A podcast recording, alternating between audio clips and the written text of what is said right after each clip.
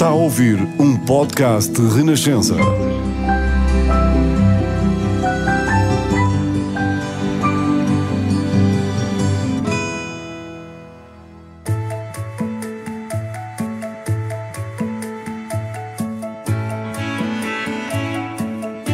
São tantas as pessoas que brilham em Portugal, que se destacam, que pensam diferente, correm riscos, querem sempre ir mais longe e fazer melhor. Nem sempre estas pessoas são tão conhecidas assim. E mesmo quando são conhecidas, nem sempre têm todo o protagonismo que merecem. Por isso, neste podcast, vamos fazer brilhar o melhor de Portugal. Com um detalhe: nos primeiros minutos, não vai saber o nome da pessoa com quem estou a conversar. Talvez consiga adivinhar pela conversa, pelas pistas que vamos dando, pelas histórias que conta, ou talvez não adivinhe de todo, mas não faz mal. O importante é deixar-se levar pelo melhor de Portugal.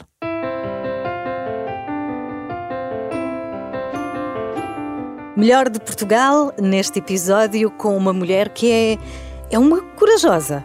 A minha convidada é uma corajosa, confirmas?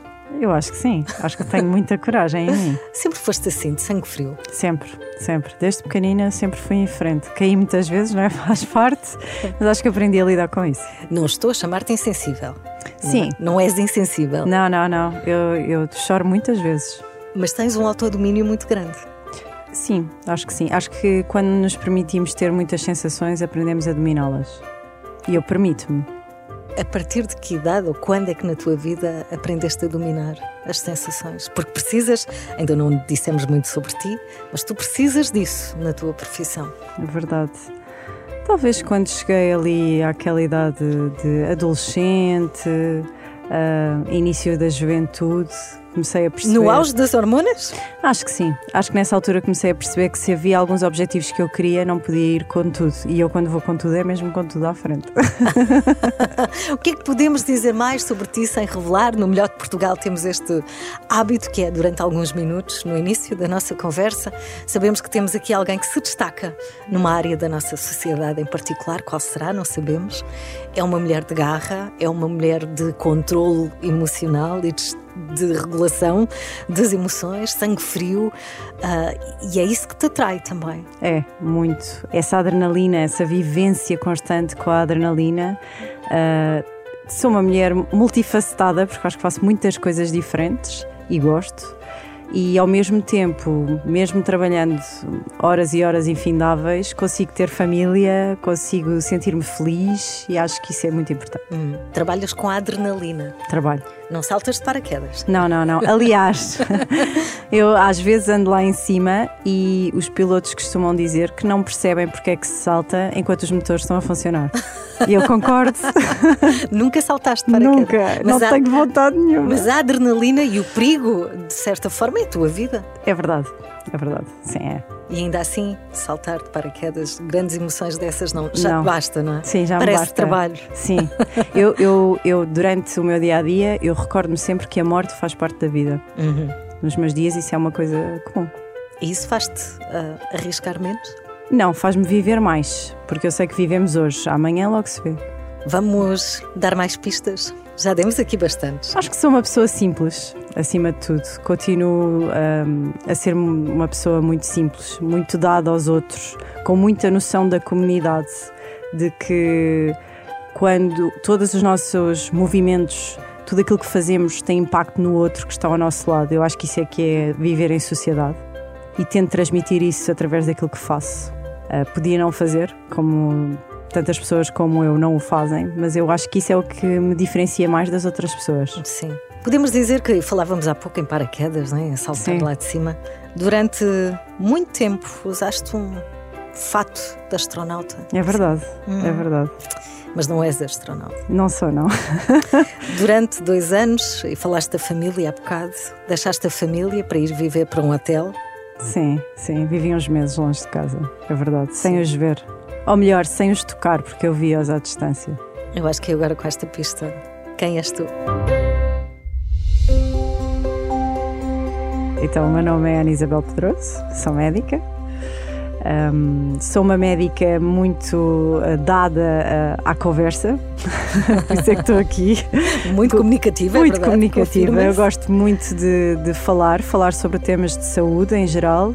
Incrementar a literacia em saúde foi um objetivo que eu vesti e, portanto, é uma coisa que eu gosto muito de fazer. E faz isso como ninguém. A Ana foi das milhares de mulheres eh, e de homens é que abdicaram da família e da rotina para cuidar dos outros a tempo inteiro durante a pandemia. Esteve claramente na linha da frente. Tem 36 anos, é natural de Lisboa, é licenciada em Medicina, optou pela especialidade de Medicina Interna, fez uma pós-graduação em Medicina do Doente Crítico, uma formação durante a pandemia em Medicina Intensiva. Agora trabalhas nos cuidados intensivos do Hospital de Cascais. Sim. E daí esta conversa inicial de lidar com a morte e com este equilíbrio entre a vida e a morte é o teu dia a dia. É meu dia a dia, sim. Eu terminei já a especialidade em medicina intensiva também e realmente o que nós fazemos é isso. Mas eu, eu, eu, eu costumo dizer que quando nós recebemos um doente e sabemos que ele tem sei lá, 70% de probabilidade de morte, não é? Portanto, tem um mau prognóstico, nós estamos ali a trabalhar com os 30% de sobrevivência. E muitas Portanto, vezes esses 30% evidenciam, ganham, sim, não é? Exato, 30% não é zero. E é nisto que nós temos que agarrar e é nisto que eu vejo e é nisto que eu trabalho, eu e a minha equipa, porque nós em intensivos trabalhamos sempre em equipa, nunca, nunca estamos sozinhos. E como é que é gerir uma equipa em intensivos? Não é? se, se numa situação normal, eh, sem essa pressão é, é fácil descambar em discussões ou em conflitos? Como é que é nós somos pessoas especiais, é verdade. Sim, somos médicos acredito. com uma. médicos e enfermeiros, toda a equipa temos assim características especiais. Uh, nós temos muita, muita discussão. Todas, a, todas as nossas decisões feitas nestes doentes são fruto de muita discussão clínica e hum, eu penso que nós sentimos uma grande serenidade no meio da, da dificuldade que é, devido à quantidade de sabedoria que temos e àquilo que estudamos. Ou seja, este estudo imenso, esta discussão clínica diária, isto dá-nos uma serenidade e uma capacidade de decisão uh, sem medos. E aí, na hora, é avançar e pronto. Exatamente. Exatamente. Uhum. E portanto não temos receio porque estamos assentes daquilo que sabemos e nós só temos medo do desconhecido. Sempre foi o que quiseste ser desde pequena? Quando é que percebeste que queres ser médica? Eu, um, quando era muito pequenina, eu dançava, dançava balé muito, muito, muito à séria. Eu fiz durante 10 anos balé e o balé. Podias ser bailarina? Podia. O balé é, foi muito importante para mim uh, em termos de personalidade, de resistência, resiliência, que também foi uma palavra uhum. muito utilizada. E, e, houve uma altura que eu estive mesmo para ir para o conservatório. E nessa altura, um, os meus pais disseram: eu tinha aí uns 11, 12 anos, tens que pensar o que é que tens que fazer, porque se quiseres decidir por isto, vai ser uma vida muito uh, dedicada a isto, não é? A partir de agora. E nessa altura eu quis ser médica e eu sou a primeira médica da família. É completamente diferente. É. Bailarina para médica? pois é, não tem nada a ver. Mesmo. Quem foi a tua inspiração? Não é? O que é que te fez decidir? Ah, afinal não é isto, não são, não são as artes, é, é a medicina? Não sei, uh, talvez eu visse. Eu, não, eu não, não tinha assim. Tanto que a minha mãe tem o terceiro ano de medicina e desistiu porque ela não conseguia ver todo aquele sofrimento. Ela é exatamente uhum. o meu oposto. Sim. sim. E, é, e, e, e licenciou-se em Relações Internacionais. Mas pode ter dado força. Pode ter dado força no sentido de algo que ela não conseguiu completar. Talvez. Eu também uh, sou uma geração que cresceu a ver séries como o ER. que para mim foi muito importante. Sim. Eu adorava aquilo, adorava aquela adrenalina e no fundo eu já fazia, eu, quer dizer, eu cresci a ver aquilo e eu faço um pouco isso, não é? Portanto, eles vinham da rua, sim, sim, e depois apanhavam-nos e depois, portanto, eu só não os opero de resto. portanto, ER, uh, Anatomia de Grey, sim, mais, mais tarde, exatamente. Dr. House. Exato. Vês isso tudo? É. Ainda hoje? Uh, vejo com outros olhos, mas vejo, sim. sim. Uh, Continuo a ser uma grande apaixonada do ER. E Good Doctor também? Agora Por acaso não vejo, ainda não vi. Toda a gente diz que eu tenho que ver, não vejo. Estas mais recentes uh, não tenho visto, mas toda a gente diz que gosta muito. Sim, o Good Doctor é, tem esta nuance, de, é um médico autista, é? Exato. É? com mas todos há, os desafios de comunicação. Há muitos. Porque são gênios. É, exatamente. Tem ali uma componente de genialidade exatamente. também que, que tem, que faz muito por esta, por esta área, pela medicina. A mulher do fato de astronauta. Este título fica-te bem? Acho que sim, acho que representei muitas mulheres e homens, como dizíamos há pouco, que realmente tivemos que usar o fato durante muito, muito tempo. Hoje em dia ainda usamos, não é? Uh, nem sempre o fato completo, mas usamos sempre proteção, muito mais proteção para com estes doentes do que para com outros. Uhum.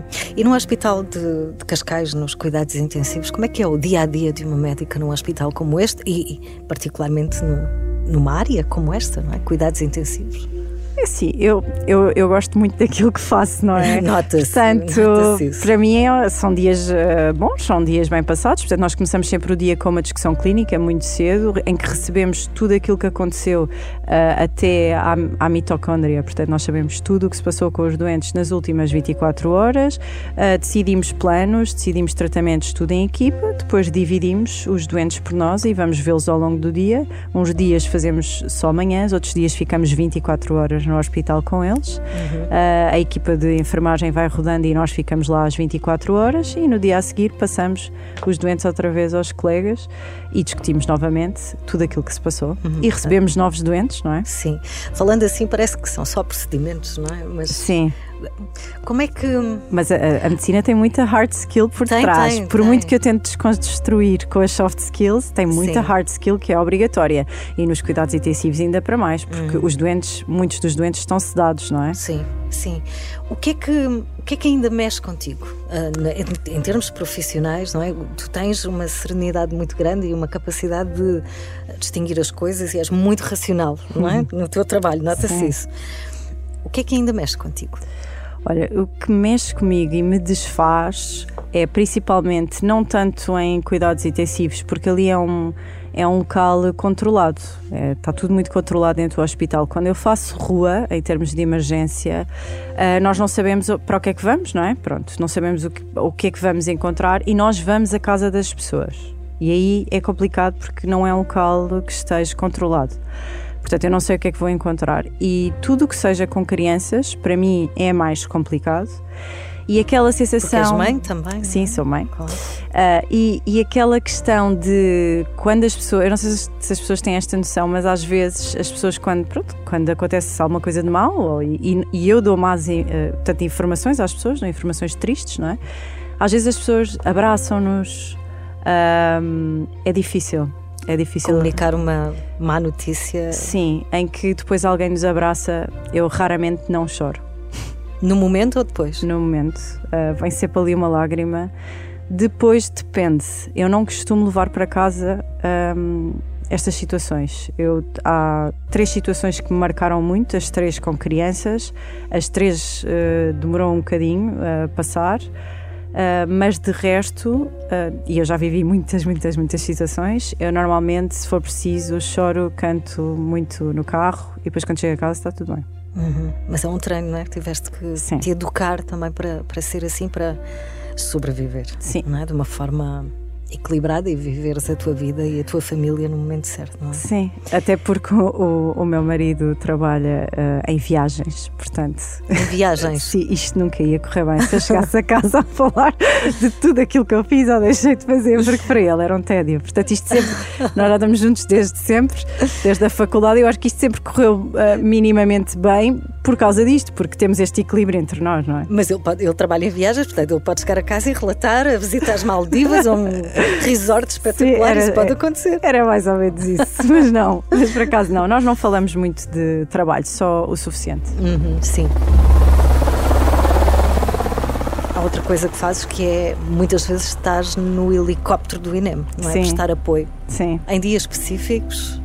Não, aquilo é, é, uma, é uma escala feita por disponibilidades e, portanto, quando eu consigo, sim. E, e, como é que funciona? Agora, eh, retratando, nós vemos nos filmes, ainda ontem, no Good Doctor havia um episódio em que, eh, sim, iam, iam buscar um órgão, um, um, um sim, sim, também se faz cá. De helicóptero. Isso também se faz cá, isso também se faz. Normalmente, quer dizer, o helicóptero uh, pretende-se que faça transportes, nós chamamos de transporte primário quando vamos, por exemplo, diretamente ao local de um acidente e vamos uhum. lá resgatar uh, o que quer que seja. Uh, também faz transportes secundários, por exemplo, o helicóptero está em Évora, vai buscar um doente que precisa de ir para um hospital, por exemplo, em Lisboa, e vai buscar a um calo qualquer no Alentejo que, que tenha necessidade urgente de ser feito, não é? Um doente que seja crítico e que não possa Sim. ir por ambulância. E portanto é isso que nós fazemos. Uhum. E, e gostas? Gosto de, muito. De helicóptero. Gosto, gosto muito. Mais uma vez também a adrenalina. É verdade. Ana, ah, um forte marco na tua vida foi o voluntariado, não é? Que te acompanhou desde Sim. pequena até terminares a faculdade. Não sei se hoje ainda fazes. Hoje, se calhar, dedico-me às pessoas de outra maneira. Não tenho tanto tempo útil para o fazer. Mas acabas por fazer, não é voluntariado, mas essa dedicação, não é? É isso, é isso. Foi, foi com Mas- essa experiência que percebeste que o teu futuro ia passar por ajudar os outros? Eu acho que sim. Eu acho que faz todo o sentido e por isso educo os meus filhos dessa maneira. Portanto, integrei-os eh, assim que pude em associações em que eu acredito e que o fazem. E, portanto, quer eles queiram, quer não, eles estão lá e têm que perceber que vivem num mundo com outros que não têm a sorte que eles têm e, portanto, nós temos que ajudar as outras pessoas. É a nossa obrigação. Sim, é um bom lema de vida, não é? Sim, Pensássemos Sim. todos assim. Claro. Tu, ao longo da tua vida, isto faz parte também da carreira de médico, não é? Nunca deixaste de estudar, não podes, não é? Jamais. Sim, sim jamais. Ah, diariamente. Sim, faz parte. E o, até hoje, o que é que foi mais difícil para ti estudar, não é? Porque temos a ideia, não sei se alguém, eh, se as pessoas que nos estão a ouvir, provavelmente umas são das áreas das ciências e têm que investigar, podemos ter investigadores ouvir, podemos ter pessoas que estudam e têm que ler estudos científicos, mas ler um estudo científico não é fácil, não é? Não, é não. fácil perder a atenção e pensar, isto não dá. A não ser que seja muito interessante o estudo. Sim, sim, a não ser que seja muito interessante. O que é que até hoje foi mais difícil para ti estudar desde os tempos da faculdade? Eu- a Faculdade de Medicina tem uma questão grande, que é realmente quando terminamos este curso, nós temos uma panóplia de especialidades ah, que podemos escolher. Portanto, tudo o que fosse coisas mais gerais, como por exemplo bioquímica anual, que já nem existe, porque já nem existe cadeiras anuais, farmacologia anual, aqueles cadeirões anuais ah, eram, eram muito complicados. Tudo o que fosse mais clínica eu gostava mais. Mas pronto, há, umas, há, há sempre cadeiras mais fáceis que outras, mas para mim, decididamente, estas mais teóricas, com menos componente de prática, eram sempre mais complicadas. Nós eh, temos falado aqui da relação médico-paciente, não é? E do trabalho que tens feito ao longo da tua carreira. O que é que um médico ou uma médica como tu aprende com um paciente? Primeiro, que ahm, as queixas dos, dos doentes são sempre importantes. Nós depois podemos ir para a esquerda ou para a direita, mas aquela queixa inicial, muitas vezes quando um colega vem discutir connosco ah, nos intensivos, ah, o doente, por exemplo, o doente que entrou pela urgência, e o doente tem isto, e o doente tem aquilo, e na análise isto, e na análise aquilo, porque é que ele veio ao hospital? O que é que o trouxe? Qual é que é aquela queixa inicial? Nós temos que ouvir as pessoas. E eu acho que muitas vezes as pessoas estão tão mecanizadas que não se ouvem umas às outras. Eu acho que isso é muito, muito importante. A escuta, não é? A capacidade Sim. de estar lá presente a 100%, Sim, sem olhar para o computador, exatamente. sem pensar já no paciente que vem a seguir ou Sim. que as consultas estão atrasadas. Sim, é um desafio. É isso. Tens um livro que se chama Para Além do Medo. Sim. Ah, o que é que encontramos aqui? Uma mulher na linha da frente da pandemia. O que é que encontramos aqui nestes relatos? É, uma, é um relato, é isso, é uma história ah, falada, portanto, escrita na primeira pessoa. Ahm, fala sobre como é que eu ultrapassei o medo, porque eu tinha medo, e no fundo como é que nós todos fomos ultrapassando ah, o nosso medo, porque eu acho que isto relata a história de muita gente. E deixa aqui um- uma mensagem que é o que é que aprendemos com isto, o que é que de bom tiramos disto. Fala não só daqueles momentos mais difíceis iniciais, como depois toda a vinda da vacinação, toda a polémica à volta da vacinação. Da vacinação. Ah, o facto de haver tantas pessoas com opinião sem terem evidência científica nenhuma para a darem, eu combato um bocadinho isso e, portanto, está tudo, tudo neste Tudo livro. explicado aqui. Para Sim. além do medo, é um livro que está à venda em qualquer livraria, só pesquisar e Sim. encontram. Eu sei que fizeste um- um- uma formação, um curso de preparação para catástrofe. Lá Sim. está a tua, a tua veia mais de adrenalina, de caos, não é? Como é que tu podes contribuir para, numa catástrofe, que é um momento de caos, ajudar os outros? O que é que se aprende num curso deste? Uh, nós temos um lema que se diz uh, preparar para o pior, esperando o melhor. E é mesmo isto. Em tudo tudo o que seja em emergência, temos que ter muitos cursos e muita, muita prática uh, prévia ao acontecimento para quando acontecer sabermos exatamente o que fazer. E nós, quando sabemos o que fazemos, estamos calmos e serenos. E é a única maneira perante uma catástrofe, perante uma emergência médica, perante o que é que seja, de conseguirmos atuar. É porque já treinámos isto várias vezes. E, portanto, num curso de catástrofe, nós vamos treinar isso, precisamente isso. É, há uma catástrofe, temos que aprender a fazer triagem, temos que aprender a estarmos em segurança, porque senão não ajudamos ninguém. Temos que aprender quem é que coordena os locais onde nós vamos trabalhar, temos que aprender quem é que, quem é que manda nesses locais, uhum. temos que aprender tudo. Organização. Organização tudo, não é? Sim. Eu aconselho quem nos está a ouvir, quem está a ouvir este podcast, a ver a tua TED Talk, Ana, está incrível. Uh, fizeste esta TED Talk no TEDx Funchal uh, no ano passado, em 2021. Dá-nos aqui uma boa noção. É um relato de uma médica que esteve dois anos na linha da frente da pandemia. Vamos só ouvir um bocadinho. E pensamos em conjunto: que tipo de mundo é que vamos ter agora? Será que vamos voltar ao nosso mundo de antigamente? Ou será que este mundo que nós vivemos agora vai ter que ser um novo mundo?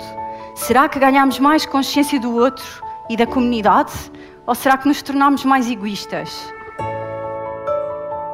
Ana, tu acabas esta palestra, esta TED Talk com uma pergunta e a última pergunta que gostava de colocar foi esta mesmo que tu acabaste de fazer. Que tipo de mundo vamos ter agora? Um, eu parecia que já estava a adivinhar, não é? que estamos a ter um mundo muito difícil. As pessoas tiveram duas grandes opções uh, perante a pandemia. Ou uh, se davam aos outros e percebiam que nós vivemos uns com os outros neste mesmo local que é o mundo e, portanto, ajudávamos uns aos outros, ou então fechavam-se no seu umbigo e só queriam saber de si próprias. Foram as duas grandes opções que a vida nos deu e neste momento o mundo está a revelar que há muita gente fechada no seu próprio umbigo e é com uhum. isso que estamos a lidar. Obrigada, Ana. Esperemos que seja que dê para reverter. E também eu. Essa opção. Também Obrigada eu. por estares aqui e, e muito sucesso, porque o teu sucesso é o sucesso do mundo. Tu ajudas as pessoas. Obrigada. Obrigada.